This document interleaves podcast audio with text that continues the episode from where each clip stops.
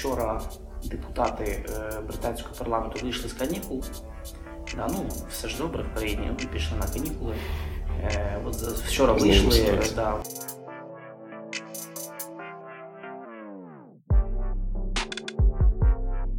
Окей, сьогодні поговоримо із експертом з питань міжнародної політики аналітичного центру Український інститут майбутнього. Звати його Ілія Куса. Вітаю, Ілія. Поділимо нашу бесіду на, на два блоки. У першому поговоримо про події у світі та міжнародну політику загалом, а у другому сконцентруємось на Україні та виборах, зокрема. Готові? Да, да, готовий. Е, окей, перед тим як торкнутися цих важких штук, спробуйте за хвилину пояснити слухачеві, хто ви і чому ваша думка має вагу. Е, ну, е, частково вже представили. Мене звати Ілія Куса, я експерт з Українського інституту майбутнього. Е, займаюся напрямком е, міжнародна політика і глобальна безпека. Е, ну, Відповідно, відслідковую теми пов'язані з міжнародними відносинами і ролі України в цих міжнародних процесах, в регіональних процесах так само. Чому моя думка важлива? Ну, вона важлива, мабуть, бо я вмію казати розумні речі. От. Нескладними словами. Непогано, дякую. Окей, ну що ж, спочатку міжнародка. Ось буквально не так давно спалахнула пожежа у соборі Парижської Богоматері у Франції. На реставрацію було зібрано понад 1 мільярд євро. Ну, зрозуміло, більшу частину суми жертвували люди і компанії. А ось, Але ось, наприклад, Сербія на днях виділила більше 1 мільйона євро для реконструкції, реконструкції Нотр-Даму. На вашу думку, у контексті Франції, як держави повинні допомагати одна одній в екстремальних ситуаціях? Чи виправданою вам здається фінансова допомога? У випадку з пожежею фінансова допомога виправдана. Ну бо, ну як по-іншому, ну можна, звісно, там е, направити якісь там будівельні матеріали, якщо їм потрібно, чи там людей, от, наших будівельників, наприклад, щоб вони відбудовували Нотр-Дам. Але ну, ну, держави мають допомагати один одному. Є, в принципі, традиційні способи це або фінансова допомога, або відправка людей, там рятувальників, волонтерів, рятувальників, е, представників служб з надзвичайних ситуацій, матеріально-технічна допомога, там, в тому числі, наприклад, відправляти якусь техніку. Там, ну, от Коли були землетруси в Японії у 2011 році, тоді, в принципі, в вся ця історія. Тоді багато країн відгукнулися і направили туди там екскаватори, там різні там тягачі, там, ну і так далі. В принципі, багато людей туди поїхали, і волонтери, і країни направляли їх, щоб розгрібати завали і допомагати е, країні подолати ці наслідки. Тому, в принципі, ну, у випадку з Нотр-Дамом все як має бути, нічого аномального. Зрозуміло, тобто ми розуміємо, що є два варіанти допомоги фінансово або тобто людьми або технікою. Да. Все-таки ми маємо направляти фінанси за рахунок податків, за рахунок наших громадян. Ми маємо відправляти туди. Ну, якщо є бажання, ну да, або якщо болить сильно, то можна. Якщо Я не знаю, наскільки в українців болить за Нотр-Дам. Угу. Ну, в соціальних мережах болить. А наскільки вони готові заплатити за його відбудову, це питання, до речі. Цікаво був би соціологічний опит. Це мені теж здається, що краще було б запитати yeah. думку народу. Тобто, грубо кажучи, що все-таки краще, коли є, наприклад, грубо кажучи, в Сербії 1 мільйон євро, краще відновити свої пам'ятки чи пожертвувати на реставрацію Нотр-Даму? Ну, це Якщо... цікаве, це цікаве таке е, трохи провокативне питання. ну, в принципі. Е, Тут же ж треба виходити з того, наскільки це, по-перше, сприймає суспільство, по-друге, наскільки погана чи там яка ситуація з національними пам'ятками. Тобто, якщо в цій, наприклад, ну, якщо з національними пам'ятками все нормально, чому не допомогти іншій державі? Тим більше, що фінансова ж допомога, вона іноді буває, ну це частина в тому числі е, е, дипломатії яка допомагає посилювати свій вплив і зв'язки з державою, якій ви допомагаєте. Насправді ну, це непогано. Тому Україна, наприклад, направляла е, десь два місяці тому гуманітарну допомогу гроші.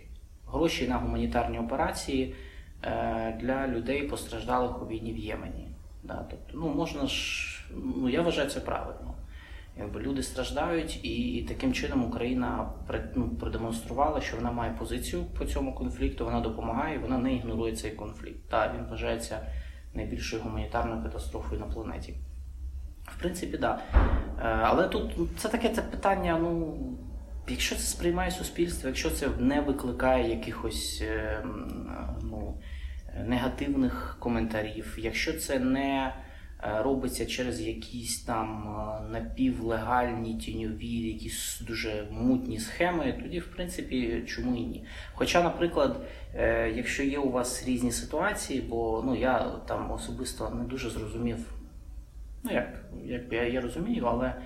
Я не дуже там мені сподобалась така мас масова істерія навколо Нотр-Даму, тому що насправді ну, цю в цей же тиждень, коли горів Нотр-Дам, в тому ж Ємені загинуло багато людей від голоду. Оці теракти на Шрі-Ланці нещодавні. Да? Тобто, ну, я вважаю, що може, ну якби тобто тут, тут є є така у нас ще е, схильність, як і в багатьох країн там Європи. Ну, е, звертати увагу на ті країни, які ми вважаємо близькими географічно, культурно, нібито вони близькі до нас там. От, А там такі країни є там в Азії, Африці, звісно, там е, цінність життя навіть у сприйнятті, як я помітив, у сприйнятті українців, вона нижча. От. Це, звісно, от з цим теж треба боротися. Тобто, щоб якщо ми вже допомагаємо в надзвичайних ситуаціях, то ну, хоча б якось або реагувати на все, там, окей, там ніхто нас не змушує там, всім всім роздавати гроші, особливо там в Україні, наприклад, не так багато грошей. Е, або е, ну, реагувати просто на все е, співмірно, да, щоб у нас не було перекосу, там, коли, наприклад, ми заради однієї будівлі, окей, історичної символічною, культовою, але якоїсь однієї споруди ми там жертвуємо більше, аніж там на допомогу, реальну допомогу людям, там, які страждають від конфліктів або біженцям, наприклад. Да. Тобто, ну, це єдине, що в принципі можна сказати з погляду моралі. Угу, Зрозуміло. Тобто, все-таки те, що ми не жертвуємо в, в більше грошей в Африку, навіть у саму чи Азію, це спричинено, на вашу думку, тим, що ми, у нас немає такої культурної спорідності? Чи все-таки можливо причина в тому, що провідні європейські американські СМІ менше висвітлюють ці їхні проблеми, ніж нам просто байдуже. Нам просто байдуже. Ну це ж видно, ну скільки ви давно чули новини про Африку? Mm. Ну я ж кажу, нам просто це не є. Ну, Африка, країни Африки, на жаль, не займають у нас належної уваги в інформаційному просторі з ними не відчувається ну, зв'язок, якийсь тісний зв'язок і в головах людей, і суспільство не дуже розуміє, чи вони цінні нам чи ні. Да? Ну, Об'єктивні зараз відносини України з країнами Африки ну, дуже слабкі, тому в принципі зрозуміло, чому люди більше е, да, там, там переймаються проблемами Європи, тому що Європа це там вона ж. Кожного щодня у нас щось про Європу.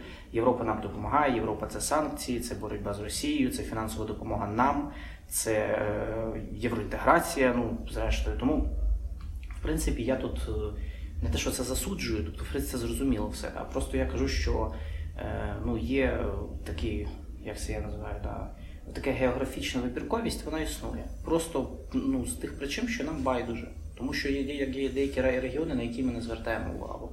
Чи це добре це, це чи погано, це вже друге питання. Я вважаю, це погано, тому що Україна має все-таки не зациклюватися на одному.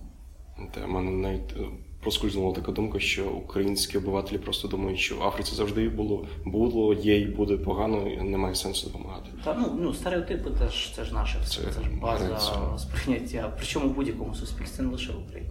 Зрозуміло. Окей, Брексіт.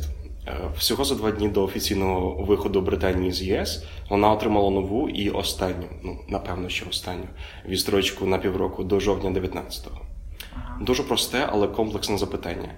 Британія вийде без домовленості із ЄС? Я думаю, що вийде. Я схиляюся до того, що вона все-таки вийде без угоди. Це так званий жорсткий Брексіт. Е, ну, принаймні у е, події останньої останньої серії цього сезону, який, яку я дивився минулого тижня да, про Брексіт, вони якраз свідчать про те, що скоріше за все, е, все до цього йде. Навіть попри те, що вони отримали оцю відсрочку, я думаю, це остання відсрочка, тому що це була умова Франції. Що ми вам даємо відсрочку, але вона остання. Більше ви просити не будете.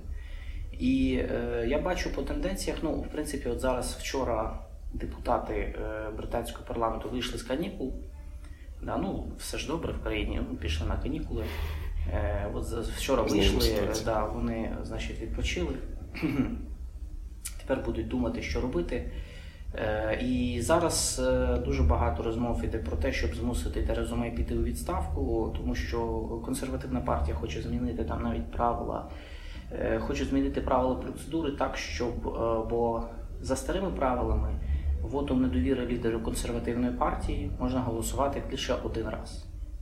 Минулий був у грудні минулого року. Відповідно, лише у грудні цього року вони зможуть знову проголосувати. Вони хочуть змінити так, щоб можна було щоб обмежити це, мовляв, вотум недовіри можна висувати раз на півроку. Це значить, що вже влітку вони зможуть її відправити у відставку знову. Тобто зараз будуть ті розмови навколо відставки Терези Мей, бо вона є непопулярним лідером, який тягне рейтинги партії на дно. Е, друге, навколо того, що робити власне далі, тому що відсрочка відсрочкою, але е, в Європейському Союзі чітко дали зрозуміти, що значить, ребята, у вас є півроку, але ці півроку це так званий е, гнучка відсрочка. Ну, Європейці люблять придумувати різні терміни. Значить, flexible це, ну, delay. Це значить, що в будь-який момент щойно депутати або там уряд Британії прийде до якогось рішення, вони його ухвалюють і виходять з ЄС. Тобто не обов'язково чекати до кінця відсрочки. Це теж ну, треба зазначити. І е, ну, третій момент, е, звісно, сам парламент. Тобто це те, що відбувається зараз в парламенті, ну це така от. Це така клоунада, е, коли ну, більшість депутатів, вони тобто тут, ну щоб ви просто зрозуміли катастрофу, в принципі, масштаби катастрофи. Парламент двічі проводив так зване рейтингове голосування. Це така процедура, коли ви голосуєте один за одним різні варіанти, і вони набирають певну кількість голосів. Там, І ви потім якби, виставляєте рейтинг, тобто скільки, е, хто за за який варіант проголосував, який варіант набрав більше голосів, той розглядають в першу чергу. І е, потрібно для того, щоб варіант е, міг бути розглянутий парламентом, потрібно, щоб за нього проголосували більшість. І, ну, А далі вже ранжується за кількістю голосів. Так от двічі е, парламент голосував за проводив рейтингове голосування за альтернативи, альтернативні шляхи вирішення проблеми Брексіту. Їх було вісім. І жоден з них не набрав більшості двічі. Тобто тобто депутати парламенту, по суті, ну, яким висновок робимо з цього, вони не мають позиції по Брексіту. Просто в них немає позиції, в них немає єдності по жодному з е, тих альтернативних варіантів, які висувалися на розгляд парламенту. Там ну, частину забракував ще спікер, але ну, вони були не такі важливі. Тобто, це ні жорсткий Брексіт, ні гнучкий Брексіт, ні залишитися в митному союзі, ні повторний референдум, ні скасування Брексіту. Всі ці варіанти вони не набрали більшості. Відповідно, у там ну в Британії там системна криза. Просто тобто криза по всіх параметрах. Криза консервативної партії, криза опозиційної лейбористської партії. Е, криза е, конституційна, оскільки зараз вони не знають, як робити з цим Брекситом, там які знайти механізми, щоб його якось реалізувати. В них криза відносин парламенту і уряду. В них криза регіональна, оскільки Північна Ірландія і Шотландія їх зараз просто розриває на частини від гніву, оскільки вони не ну там. Ну там, от ми бачили останні події на початку тижня в Північній Ірландії були заворушення в Лондон-Дері. Там загинула журналістка, її застрелили. Тобто це вже показує, що в принципі ситуація виходить з під контролю з під контролю. І зараз, в принципі, і ну от кульмінацією всі, всього всього процесу була реєстрація нової партії. Запустили нову партію в Британії. На от на тлі цього всього дніща і і хаосу запустили нову партію, яка називається Brexit партія, е, на чолі якої став колишній лідер е, євроскептиків Найджел Фарадж. І вона з нуля набирає, набирає зараз 26-25%. На першому місці. Обганяє консерваторів і лейбористів. З нуля в них немає ні політичної програми, ніхто не знає, хто туди входить. Е, вийшов чувак, сказав: у мене буде Брексіт партія, я вас всіх захищу. Е, там Вони всі зрада, зрада, а в мене буде перемога. І все, 25% плюс отримують. Тобто це просто свідчить про те, наскільки вже дістало людей, і яка ну які масштаби там кризи саме системної, тобто політична система Британії, вона просто вже не витримує. Єдине, що може змінити ситуацію, це дострокові вибори. І я думаю, що це те, що чекає Британію найближчим часом. Дострокові вибори. Коли саме вони відбудуться, мені складно сказати. Я думаю, що їх можна очікувати у травні, після виборів до Європарламенту і після місцевих виборів у Британії. Вони якраз відбудуться у травні. Зрозуміло. Повертаючись знову ж таки до угоди про Брексит. Угу. Що ж має таке запропонувати Мей, щоб і влаштувало, і спрацювало? А тут проблема не в тому, що вона має запропонувати. Її трагедія е, полягає, ну, трагедія не так її, а скоріше її курсу, полягає в тому, що вона зробила дві абсолютно ідіотські помилки. Перша, вона, коли стала прем'єр-міністром, е, ну і да, їй було видіння, що вона, значить, візьме цю місію на себе, вона скликала дострокові вибори. Для того, щоб показати, мовляв, ну ви тут кажете, що я не можу це зробити, а я візьму зараз і переможу ще раз на виборах. І наша консервативна партія отримає, ну, закріпить свій мандат довіри. Після от якраз зміни, тоді, коли була зміна влади, Кемерон пішов у відставку. Е, їй не треба було цього робити, тому що вони втратили більшість у парламенті тоді, бо програли вибори, втратили більшість у парламенті і, відповідно, були змушені вступити в коаліцію з е, північноірландською е, юніоністською партією. Це така регіональна партія, невелика, яка є прихильницею тісних зв'язків Лондона і Північної Ірландії. Що це означає? Це означає, що вступивши в коаліцію, вони зв'язали себе з цією партією і тепер від неї залежать, від її від їхніх от кількох голосів. А це проблема, тому що юніоністська партія, наприклад, виступає за Брексіт і за те, щоб на кордоні між Ірландською Республікою і Північною Ірландією був кордон, що протирічить інтересам націоналістів ірландських. Відповідно, тобто Мей загнала себе в патову ситуацію сама оцими виборами. А друга помилка, вона дуже багато всього наобіцяла всім. Вона наобіцяла ірландським націоналістам, ірландським юніоністам, шотландцям, лейбористам, прихильникам е, жорсткого Брексіт, прихильникам гнучкого Брексіт. Вона всім наобіцяла, інвесторам, вона всім наобіцяла, що ребят, я піду туди, я поїду в Брюссель, все буде взагалі нормально. Я їх там просто розіб'ю, буде така угода, яка просто ну така угода, ну ви таку просто не бачили. Відповідно, пройшло два роки. Ну, як виявилося, переговори з ЄС не такі легкі, як вона думала, і отримали вони угоду, яка нікого не влаштовує. Тому, відповідно, тобто, ну, звісно, угода, як і всім здавалося, це очевидним, окрім очевидно, уряду, може, ну що угода це був результат компромісів. Відповідно, виявилося, що Тереза Мей пішла на набагато більші компроміси, ніж вона думала і ніж вона говорила. І, можливо, вона сама не очікувала такого, але ж обіцянки ж були, ну, вона роздала обіцянки. Відповідно, зараз проблема її в тому, що іншого, іншого проекту угоди в них немає. Е, він вже мертвий, тому що тричі провалився в парламенті ніхто з опонентів Терези Мей не може запропонувати нічого альтернативного, а Європейський Союз не хоче е, е, відновлювати переговори. Вони сказали кілька разів, що все це питання закрито. Sorry, два з половиною роки це вже було занадто. І ще раз відкривати переговори вони не хочуть. Їх можна теж зрозуміти.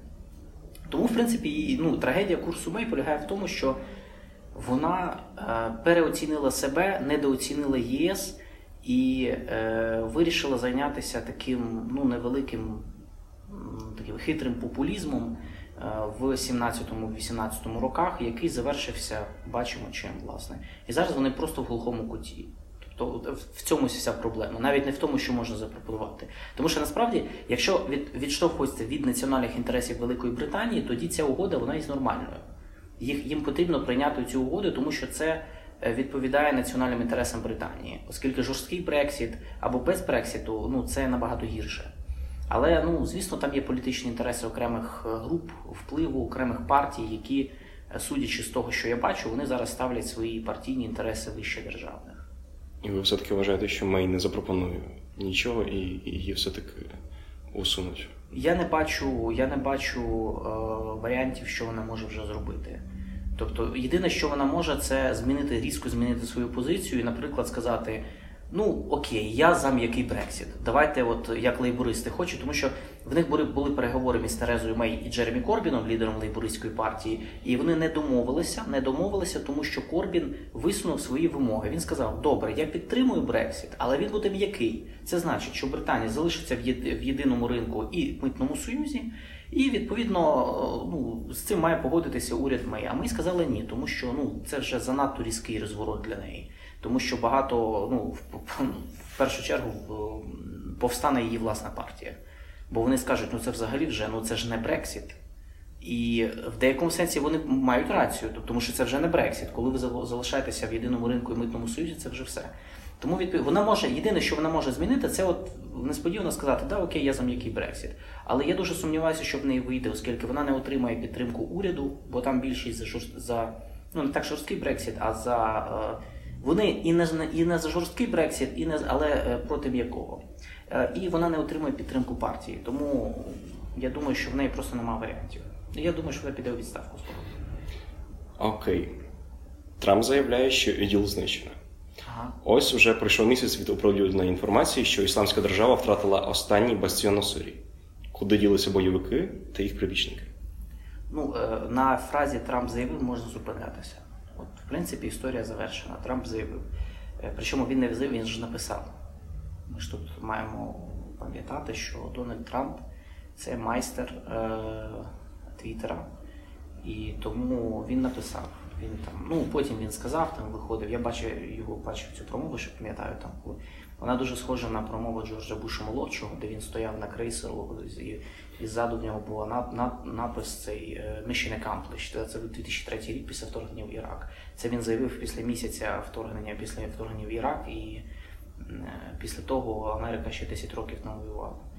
Е, куди ділися терористи Ісламської держави? Частина з них лишилася в Сирії.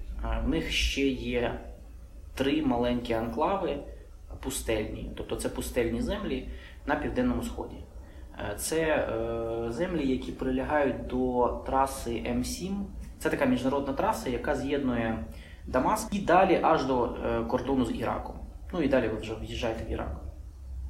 Оце, власне, ця траса до неї прилягають між Пальмірою і іракським кордоном кілька цих анклавів, де все ще ховаються терористи ісламської держави, і вони часто нападають на різні автомобілі, конвої, в тому числі е, військові, на цій трасі. Угу. Тому зараз оця траса перекрита для цивільних, тобто там там лише військові е, туди-сюди. А про це пишуть взагалі? Е, так, про це пишуть, але про це пишуть місцеві змі в основному. Ну, міжнародні змі втратили інтерес до Сирії вже рік, як рік вже як втратили інтерес до нього. І я думаю, що втратять ще раніше, оскільки ну Трамп вже ж сказав, ну, ну пацан же сказав, що що ти скажеш. Е, але насправді про це пишуть. Тобто, буквально от два дні тому е, на цій трасі е, була засідка терористів, вони вбили десь 15 сирійських солдат. Тобто там реально йдуть бої, і вони реально там ще все ще переховуються. Тому о, це так, це щодо фізичної присутності. А їх там чисельна група? До п'яти тисяч. На всіх трьох? Так, да, якщо сукупно. Ну точно невідомо, бо ну там так складно порахувати, але кажуть, що до п'яти тисяч. Е, ще частина бойовиків вона лишається в Іраку у якості такої розгалуженої мережі підпільних е, таких груп, які діють в містах і в провінціях. Я думаю, це те саме, що що чекає Сирію після того, як вони зачистять оці пустельні землі. Тобто це підпільні такі групи в глибокому підпіллі. Ну, по суті, ісламська держава, після того, як її розгромили як єдину військово політичну структуру, вона перетворилася на власне терористичну організацію ну, власне, да, те, те, те чим вкладаємо те, чим Аль-Каїда зараз стала, да, тобто без оцих е, значить, е, протодержав, квазідержавних структур. Е, в Іраку вона вже стала по суті Аль-Каїдою 2.0, і я думаю, це стане в Сирії. Ще частина бойовиків вона, вони втекли до інших регіонів, тобто вони зараз передислоковуються. Те, що я бачу, це спроба ісламської держави переродитися в інших країнах, де є більше для них перспектив. Перспектив перспективами я маю на увазі слабкість державних інституцій, хаос, е, загальне соціальне розчарування і невдоволення урядом центральною владою, е, і е, низька грамотність населення, хоча це не обов'язково, але тим не менше. І, звісно, релігія, релігійний фактор, тобто це сильний вплив ісламу. Які це країни? Це зараз Малі, Лівія, Афганістан, Пакистан і країни Південно-Східної Азії, частково, тобто Індонезія, Малайзія, Філіппіни. В принципі, в цих країнах вони зараз намагаються, а і Ємен, ще Ємен, вони намагаються переродитися, там встановити там постійні бази. Е, і я думаю, що так і буде тривати. Ну і звісно, треба згадати про головний компонент, який не побороли. І я думаю, не побо... не, не, не, він не буде знищений в найближчому майбутньому. Це їхня ідеологія. Е, це те, що завжди а, упускають, тому що її ігнорують. Я маю на увазі зараз західні країни в основному, це те, що сталося з Аль-Каїдою. Коли Аль-Каїду начебто знищили да, до 2010 року, там коли були оці всі, і в 2011 році, коли Обама вийшов, сказав, все, ми Бін Ладена вбили, тепер Аль-Каїди нема. Ну тобто там такий був меседж. Ідеологія ісламської держави вона доволі потужна. І воно, і вона доль, досі в повітрі, вона досі гуляє містами, селами. Ну, і, Тобто це абсолютно інформаційна складова ісламської держави, вона потужна. І нещодавні, от 21 е, квітня, теракти на Шрі-Ланці, які вбили 359 людей. Е, це ж якраз е, вони були здійснені не членами ісламської держави, а місцевими угрупованнями, які були, які потрапили під вплив ісламської держави. Це дуже важливо. Це дуже важливо, тому що це показує наскільки вони їхня пропаганда, ідеологія впливова. Тобто вони можуть надихати людей. Е, здійснювати терористичні напади. І отут, отут головна загроза для світу і для регіону, тому що при певних е, обставинах, коли ну, наприклад, той же Ірак. Якщо Ірак і далі буде перебувати в стані перманентної політичної і соціально-економічної кризи, знову буде розчарування населення. І я е, не виключаю, що ісламська держава в тій чи іншій формі, може під іншою назвою, але переродиться саме завдяки тому, що їхня ідеологія все ще жива. І вони все ще паразитують на оцих меседжах, що всі погані, все зрада, ми вам дамо там все, що ви хочете, і рай буде на землі. Дивіться, які корумповані політики, вони нічого не можуть. Дивіться, вони там лише про себе думають і так далі. В 14 і 13 роках, в 13-14 роках це спрацювало в Іраку. Е, і тому, в принципі, ну може спрацювати ще раз. Може спрацювати ще раз, тому що з ідеологією не борються. На жаль, недостатньо зусиль е, кинуто на е, інформаційно-пропагандистську війну з ісламською державою. Зрозуміло, як боротися з цим? Які найефективніші засоби інструменти? Ну, перше, е, ну те, що треба зробити, це залучати мусульманську громаду. Самих мусульман залучати до цієї боротьби, тому що цього знову таки я не бачу Е, ну, Є певні е, стереотипи, які лише підживлюються про мусульман, про те, що вони всі терористи. Насправді більшість мусульман світу, ну і це відомо, вони не поділяють цієї ідеології, вони її засуджують. І більшість жертв ісламської держави це мусульмани, до речі, мусульмани суніти. Це так мало хто знає. Е, з ними треба кооперуватися і з ними співпрацювати.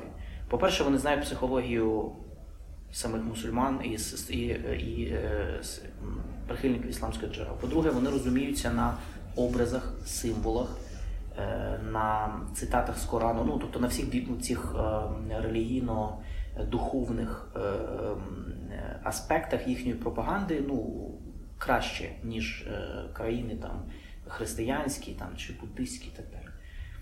По-третє, мусульманські ісламські імами в мечетях які е, дотримуються е, поміркованих поглядів, які засуджують це, вони можуть допомогти. Можуть допомогти працювати з родинами, наприклад, членів ісламської держави, які зараз е, ну, їх багато з них здалося в полон. І з ними треба працювати. Не можна кидати цих людей на призволяще. Працювати з дітьми терористів ісламської держави, які лишилися там, вони народилися під час там, війни в Сирії чи Іраку, працювати з людьми е, колишніми там прихильниками. Да? Тобто тут це треба тут, тут треба тут має, має бути комплекс. Е, потім треба боротися з радикальними проповідниками, які є. Їх фінансують конкретні особи, тобто треба їх закривати, закривати, не давати їм е, виступати в мечетях, дивитися, хто їх фінансує. Тобто, якщо вони розганяють заклики до насильства, до тероризму, до там вбивства. Треба з цим працювати, треба реагувати, дивитися, хто їх фінансує, хто їм дає гроші, звідки це походять, і працювати з відповідними країнами. От, Тобто, в принципі, оці два аспекти це те, що дуже серйозно допоможе зменшити ризик радикалізації молоді. Е, але ну просто просто поки що недостатньо цього робиться. Плюс я ж кажу, ці стереотипи щодо мусульман, які існують і які часто культивуються країнами, в тому числі в, е, з метою передвиборчих, ну, в передвиборчих там риториках багато. Ну, ті ж там праві сили в Європі, наприклад, вони часто там виступають за антимусульманськими, антиміграційними гаслами. Е, вони не допомагають, вони лише погіршують проблему. Зрозуміло. Ще одне цікаве питання, про яке зараз часто дебатують у Європі і США. Чи повинні ми, як країна домівки, примусово повертати громадян, які примкнули до лав і діл, та притягнути їх до відповідальності, у тому числі жінок та дітей? Ваша думка? Чи маємо ми як Україна повертати? Як країни домівки. Ось, наприклад, був бельгієць, він е, вирішив: от піду в ВІЛ, пішов туди, там жінка, діти має, чи зараз ми маємо їх повертати? Так. Да. Якщо вони громадяни цієї країни, так. Да. Як ми з ними там маємо працювати? З дітьми, е, жінками? Так, як я і сказав, тобто їх потрібно, ну, по-перше, провести розслідування, дивитися, якщо чи вони допомагали. Чи дружина, наприклад, допомагала там організовувати якісь е, злочини там чи напади. Ну, в більшості випадків, там, судячи з того, що я бачив, ні. Да, Тобто вони були просто як родина. Може навіть ну, єдине, в чому вони да, там, можна їх е, можливо засуджувати чи не засуджувати, це в тому, що вони, скоріш за все, поділяли ідеологію цієї організації або залишалися при ній. Хоча насправді багато людей е, вони там не мали особливого вибору. З ними треба працювати, їх треба реінтегрувати в суспільство. Тому що якщо таких людей е, десь закривати в якомусь гетто, або просто ігнорувати, або просто е, викидати з країни, як це от робить Британія зараз, вона позбавила громадянства кількох своїх е, підданих за те, що вони були в лавах терористів Ісламської держави, причому це не терористи Ісламської держави, це їхні родичі. І це проблема. Тому що ці люди зараз, по суті, ну багато з них стають особами без громадянства, а це значить, що вони можуть застрягти в державі, де вони зараз перебувають. Це Сирія, ну в першу чергу.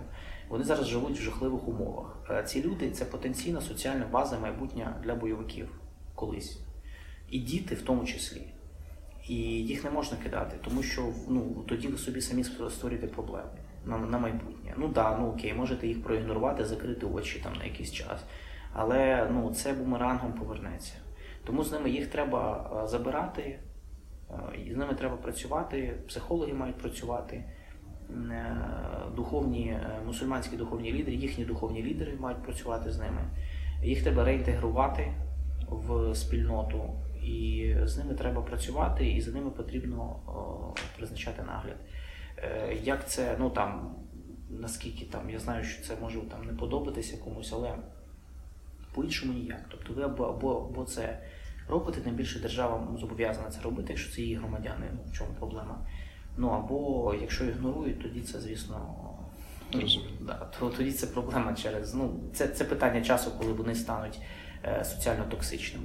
І деяких з них потрібно притягувати відповідальність за ті злочини. Якщо вони вчинили злочини, да, притягнути до Проблема в тому, напевно, що дуже важко зібрати всі дані. Да. Тобто. Mm-hmm ну, можуть просто прикриватися, що ні, ми, ми тут ні при чому були.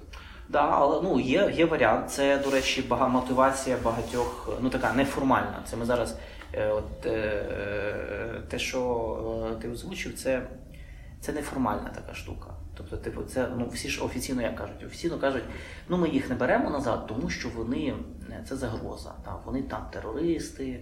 Е, да, Вони можуть там, ми ж не знаємо цих людей, а раптом ми їх заберемо, а вони якісь теракт. Але е, неформальна причина, я, з, якою, з якою я погоджуюся, це те, що ну, ми ж не доведемо, да, це дуже складно. Витрачати гроші на це, да, це гроші з кишень платників податків. Е, значить, е, доводити їхню вину, а їхню вину часто неможливо довести. І відповідно це все завершиться тим, що їх випустять з е, в'язниці. Ну і це спричинить певні політичні втрати для окремих правлячих партій і урядів. Але ну тут тоді є є такий варіант, та, який зараз, наприклад, ну, два варіанти точніше.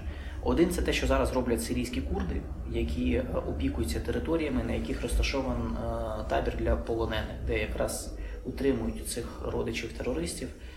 Е, вони просто беруть і передають їх в Ірак, тому що Ірак зголосився сам їх судити. Це такий варіант. Да? Тобто, ну, взяти там, брати країну, ну, хочете їх судити, давайте ми вам просто їх передамо. Інша проблема тут є морально-етична проблема, пов'язана з тим, що ну, якби як там в Іраку збирають докази, тут велике питання. Да, Чому раптом в Іраку є докази, да, в інших країнах немає.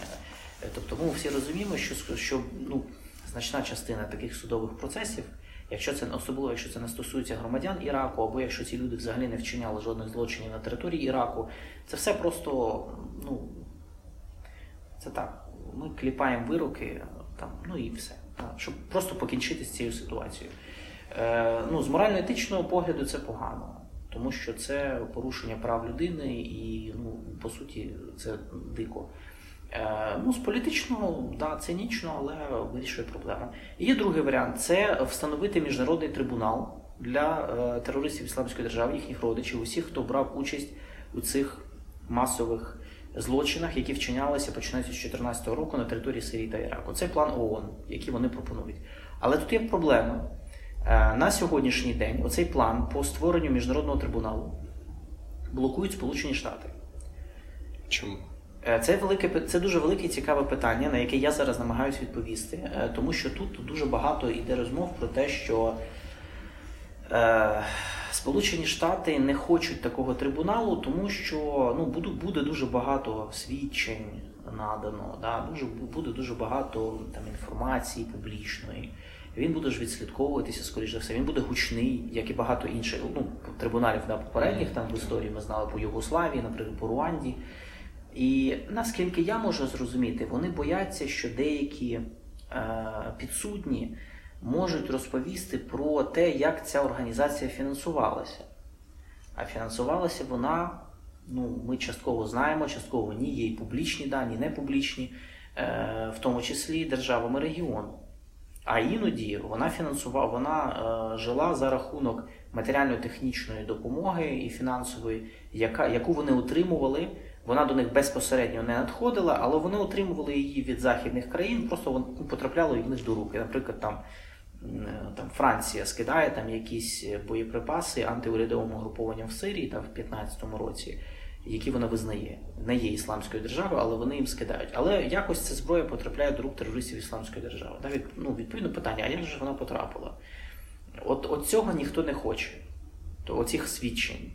Тому що одразу будуть питання до Саудівської Аравії, до Катору, до Еміратів, до багатьох ну, країн, які були е, залучені, залишаються залученими в е, конфлікти у Сирії, в те, що було в Іраку. І е, до них будуть питання. От цього, я думаю, Сполучені Штати не хочуть, оскільки ну, ми знаємо, що Сполучені Штати і Саудівська Аравія, наприклад, це великі друзі, і вони будуть прикривати їх ну, поки є можливість. Тому я думаю, я я майже впевнений, що проти трибуналу, просто я не знаю цієї позиції, але я майже впевнений, що е, ну я бачив в принципі по такій дуже слабкій реакції. Ті ж там Британія, Франція, вони не дуже із ентузіазмом сприйняли цю ідею. Зрозуміло. От ви вірите в те, що, наприклад, у 10-річного хлопчика чи дівчинки, який з дитинства виховувався в цьому радикальному ісламі, можна вибити оце, от, посадивши його батька, тому що, наприклад, нього його притягнуло до відповідальності за злочин, ну його матір. Чи можна вибити? Ми розуміємо, що лишаємо дитину в цій країні. Чи можемо його перевиховати? Якщо в країні вона лишається там, де вона є, в країні, в Сирії, наприклад, тобто з нею нічого ніхто ніхто живе, то вона буде зростати і далі у ворожому. Е, токсичному середовищі. Але якщо працювати, то можна. Можна. Якщо постійно працювати з цією дитиною, я впевнений, що можна. Е, да, звісно, якщо, наприклад, там дитині 10, 11, 12 років, тобто пройшла перша, е, перша первинна соціалізація, mm. то звісно це складніше. Тому що ну, да, первинна соціалізація це така справа ну, вже складно. Тобто, звісно, ви ваше виховання ну це такий дуже великий пласт вашого виховання. Ваше дитинство робить вас, формує вас більшістю. Але в принципі можна працювати. Тобто, якщо нормальні психологи, якщо з цим системно до цього підходити, якщо обмежувати там цю дитину, да, там спостерігати за нею, щоб не було там жодних контактів з якимось цими е, там радикалами чи екстремістами, я думаю, це не проблема. А не буде він сприйма... сприймати нас завжди як ворогів за те, що ми посадили його батька та матір? Можливо, буде. Це так, це, це індивідуальне питання. Тут же е, тут немає е, універсальних відповідей. Це залежить від індивіда, від е, психотипа людини, від того, які будуть потрясіння по життю. Тому що дуже дуже часто, насправді, якщо подивитися бекграунди там виконавців терористичних актів, да, чого у нас ну, мало роблять, хоча це дуже цікаво як вони радикалізувалися. Дуже часто радикалізація відбувалася за рахунок якогось, е, якоїсь події в житті, яка штовхнула. Ну, Це як з серійними вбивцями, да? їх щось штовхає в якийсь момент на вбивство.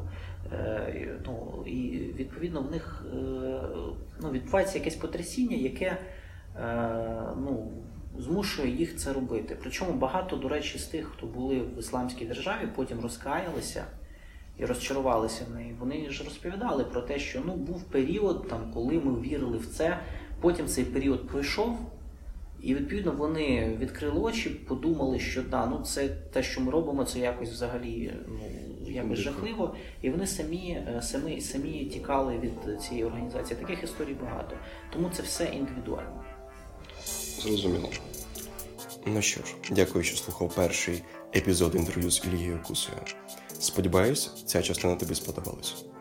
У другому епізоді ми говоримо про перші дзвіночки вибухонебезпечної кризи у питаннях віри і мови, а також реакцію міжнародної спільноти на перемогу Зеленського та майбутні парламентські вибори в Україні. В будь-якому разі підписуйся, ділися з друзями, критикуйте. Далі більше і краще. Па-па.